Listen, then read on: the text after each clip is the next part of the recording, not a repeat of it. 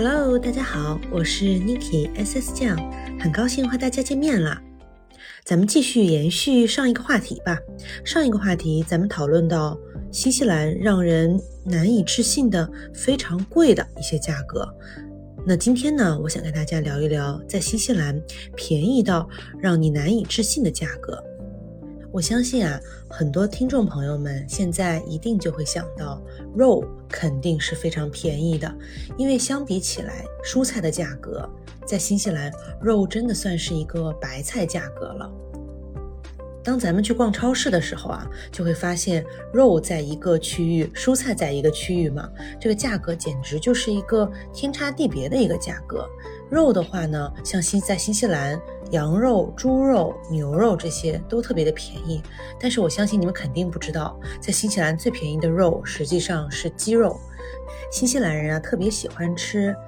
肯德基、麦当劳，然后还有很多当地人喜欢吃的一些炸鸡店。这些炸鸡店呢，用的都是鸡腿啊、鸡翅啊，还有这个鸡架骨啊这些地方。那为什么这么多人都喜欢去吃鸡肉？那当然是因为鸡肉便宜啦。鸡肉简直跟蔬菜比就不是一个等级的价格。那当然肯定，如果说是呃换算成人民币的话，那肯定还是贵的。但是在新西兰当地的一个消费水平来说，肉类真的是很便宜的一个价格。所以呢，大家如果来新西兰旅游也好，长期居住也好。真的可以多吃肉，而且特别容易胖起来。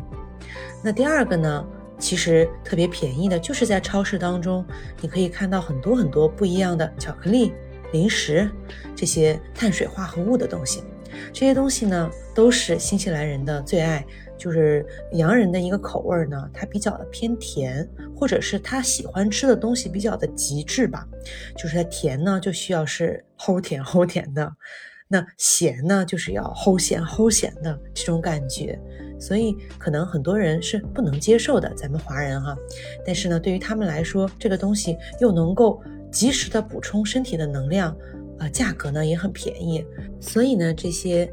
肉类啊、碳水化合物类的东西都是非常受洋人追捧的。那像我本人呢，也是来了新西兰有五年了嘛，因为不停的吃吃吃吃。尤其是对肉零食这块，在一开始的时候没有进行一个很好的控制吧，实际上体重呢也是长了很多。但是因为要有一个比较好的一个生活习惯嘛，所以慢慢的现在呢，我也在调整我的一个生活习惯，就不能每天吃太多的肉，摄入太多的这些碳水化合物，对身体的健康也是不好的。所以这个也是适量，虽然说价格很便宜哈。那接着呢，就想跟大家继续聊一聊便宜的水果。那便宜的水果呢，新西兰在新西兰呢，我就想到了三种，一个是奇异果，一个是斐济果，最后一个呢是牛油果。这三种果类呢都是水果嘛，在超市当中，大家看到这三种水果的价格都是特别便宜的。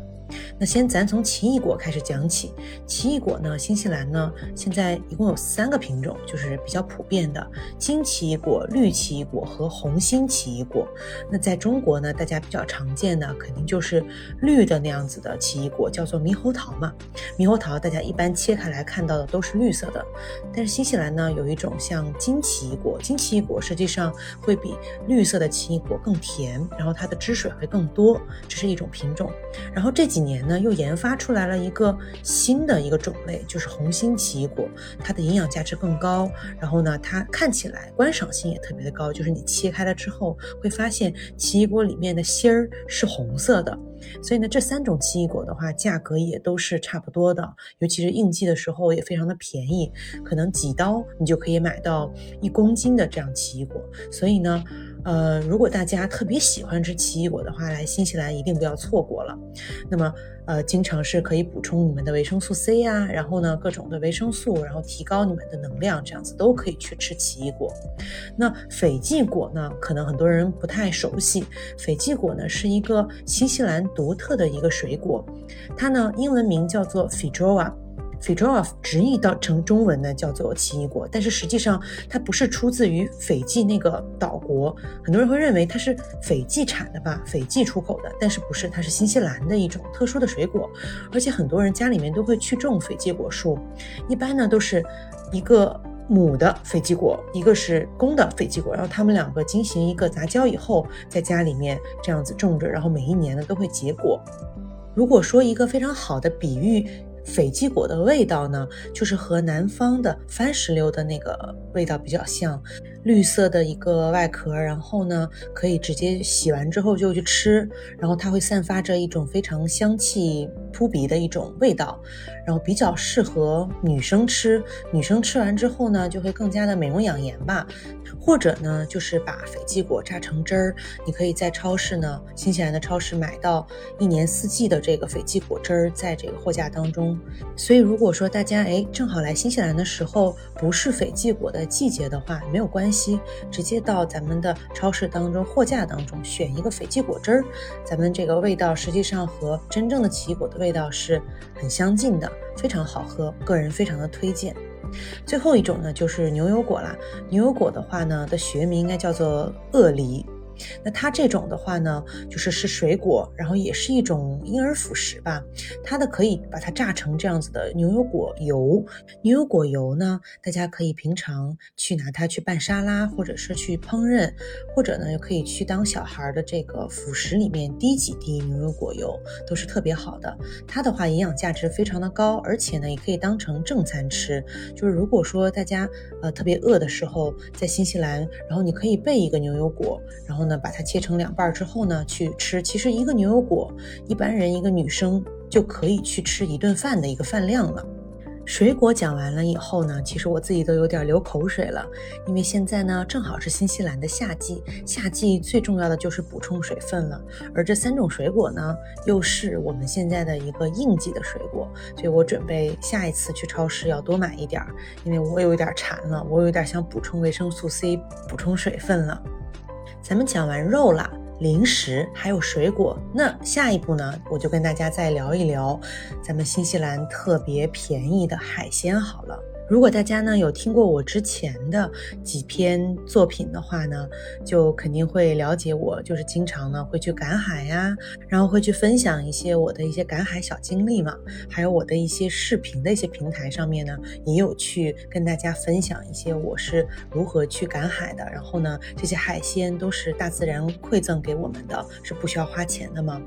那像龙虾的话，新西兰呢是有一个龙虾小镇的，叫做凯库拉。凯库拉这个小镇。上面龙虾呢是家家户户呢冰箱里都会有的。那如果是游客的话去呢，最好最好大家呢就是去请一个船长，然后带你们出海去抓龙虾。抓龙虾呢一般用的是龙虾笼，那他会把这个龙虾笼呢在这个你们出海的时候放下去，那隔几个小时之后呢再把这个龙虾笼。拿起来就会有很多龙虾在里面了。那如果说大家去小镇上面去吃龙虾的话，那肯定还是要付一个比较高的一个加工费的。然后我是觉得洋人实际上做龙虾是不会做的，他们就是龙虾意面或者是焗龙虾。那像咱们中国的一些龙虾的做法或者是处理手法就会好很多。所以呢，我觉得不如大家是可以去抓了龙虾之后自己回家去做，就看一些视频自己去做，可能都更加适合我们华人的。胃口，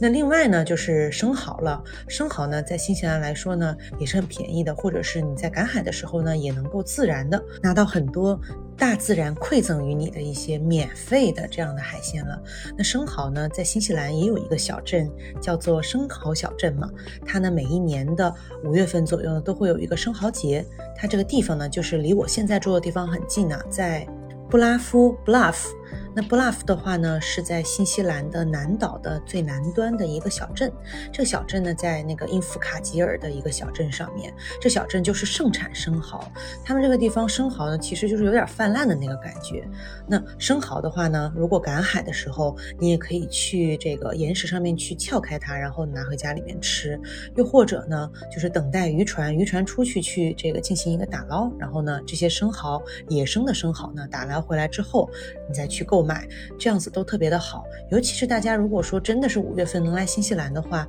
来一趟生蚝小镇布拉夫这边呢，还有很多的这个小店铺可以给你做特别好吃的一个加工的，比如说 fish and chips 啊，然后呢加上一点生蚝，焗生蚝的那个感觉，新鲜的特别的好吃，所以呢特别希望大家来尝一尝。那最后一种呢，就是鲍鱼了。鲍鱼呢，新西兰有一种特别独特的鲍鱼吧？那我不知道大家在国内的这个进口超市应该也会有看到，呃，一个高端的食材叫做黑金鲍。这个鲍鱼呢的品种呢是黑色的，黑金鲍呢营养价值呢会比黄鲍和就是咱们养殖的一些鲍鱼呢，它的营养价值更高，而且它的形状特别的大，它呢就是有手掌这样子的大。那一般情况下有手掌这么大的黑金鲍呢，都有大概八到十岁的一个年龄了，它们年龄也是很大的。所以呢，就是在我们去进行这个天然的这个野生的这种赶海的时候呢，新西兰的这个呃环境局也好，野生保护局也好，他们也有一个非常严格的要求，就是黑金鲍，如果你要去捕捞的话，你要去赶海去拿的话呢，是有很多，但是你要符合它的尺寸，必须要符合它的尺寸，并且呢，每人每天在每个地区呢，它是不一样的。那在我现在住的地方呢，每人每天呢只能拿十个，一定是不能拿多的，拿多了就有巨额的罚款。所以呢，大家在新西兰来，如果说要赶海的，不管不光是龙虾了，生蚝、鲍鱼，还有像我第一期给大家听的那个抓。蛤蜊，蛤蜊其实上每天呢也是有限量的，所以呢，如果说大家哎特别喜欢赶海，然后呢想自娱自乐，就是自给自足一下的话呢，那么一定咱们要了解好你所在的区域当中的一个呃赶海和捕捞的一个法律，所以呢，大家呢一定要遵纪守法哟。还有一个想跟大家想聊的一个很便宜的一个产品，就是新西兰的。葡萄酒了，因为前几期有好多小伙伴们给我留言说想让我讲一下这个新西兰的酒的一个小知识。我在咱们呢这一期节目当中呢跟大家小小的先提一下，之后呢我会做一期完整的一个葡萄酒的一个呃节目，给大家呢多更多的去了解新西兰的这个葡萄酒。那么新西兰的葡萄酒呢非常便宜，在超市当中大家看到的酒类的价格呢也很便宜。所以如果说你非常喜欢去呃喝红酒啊，然后喜欢去品酒的话，新西兰也是非常好的一个国家。那新西兰独特的一种白葡萄酒呢，它呢的名字叫做长相思，它名字非常的好听哈，也跟它的口感和它的整体的这个酒的这个感受呢很相似。它呢是一种白葡萄酒配咱们的海鲜去一起去品用的。像在新西兰的霍克斯湾地区，像但尼丁地区，还有就是像马尔堡地区，都是咱们新西兰的白葡。葡萄酒的这个盛产地，尤其是咱们的品种长相思了。那新西兰还有很多其他酒的品种，也有白葡萄酒，也有红葡萄酒。红葡萄酒的话呢，就跟世界上的其他的这个纬度当中的这个葡萄酒产区差不多。比如说像咱们的夏多利呀、赤霞珠啊，还有就是一些混酿的红葡萄酒和白葡萄酒了。那实际上呢，新西兰的葡萄酒又好喝又便宜，也有一个深层次的一个原因，也是咱们新西兰这边的很多酒庄的一个宣传口号，就是因为新西兰的这个纬度啊，和法国的波尔多的这个纬度是很相近的，都是在这个纬度在四十四度左右的这样的一个陆地上去有的这样的酒庄和葡萄酒庄园吧。那法国的红葡萄酒肯定是咱们世界有名的了。那很多人就会以法国的为标杆，那么与波尔多同一纬度的酒就一定是好酒。很多人呢就是以这样的一个标准去评价新西兰的这个葡萄酒产业的。所以呢，便宜也有便宜的好处，而且又便宜又好喝。大家呢来新西兰之后呢，可以边享受着这个海鲜、肉，然后蔬菜、水果，然后呢边品尝一杯小小的一个美酒了。所以我觉得是特别惬意的一个下午或者一个晚上。我都能想到大家来新西兰之后会非常的开心，像感觉养老了一样的那种，就是非常的呃惬意吧。我觉得最后的最后，我还是想跟大家提一下，新西兰什么东西免费？就是那些美丽的海滩，然后那些漂亮的风景，还有我们这边呼吸的空气都是免费的。免费的就是最便宜的，对吧？就是大家省钱的东西。那前几年我还是有被惊到的，因为呢，我看到店铺里面居然有在卖新西兰的空气，就是那种可以让你呃买一瓶回家，然后呢，呃一瓶可以吸一百口这样子。我在想，这个还是一个发家致富的一个产业呢，还可以花钱买新西兰的空气呢。那在新西兰的话呢，你就可以免费的去呼吸到这个美好的空气啊，还有享受美丽的风景了。所以风景是免免费的。那如果大家呢专程从地球的北半球专程来到另一端的南半球来欣赏新西兰的美景的话，你们就可以想象一下，一睁眼就全部都是美丽的景色，免费的景色，free views，对吧？感觉我今天分享的好多呀。希望呢，大家能够喜欢我的这期节目。新西兰哪些东西便宜到让人难以置信？我相信呢，通过这一期节目，让大家呢对新西兰有了更多、更加真实的一些体验吧。希望呢，大家来到新西兰之后呢，不会太过于惊讶我们这边的价格的一些不同吧。所以呢，我这期节目呢就到此结束了。希望大家呢能够继续关注 Niki 的沉浸式听新西兰。那咱们下期节目再见啦，拜拜。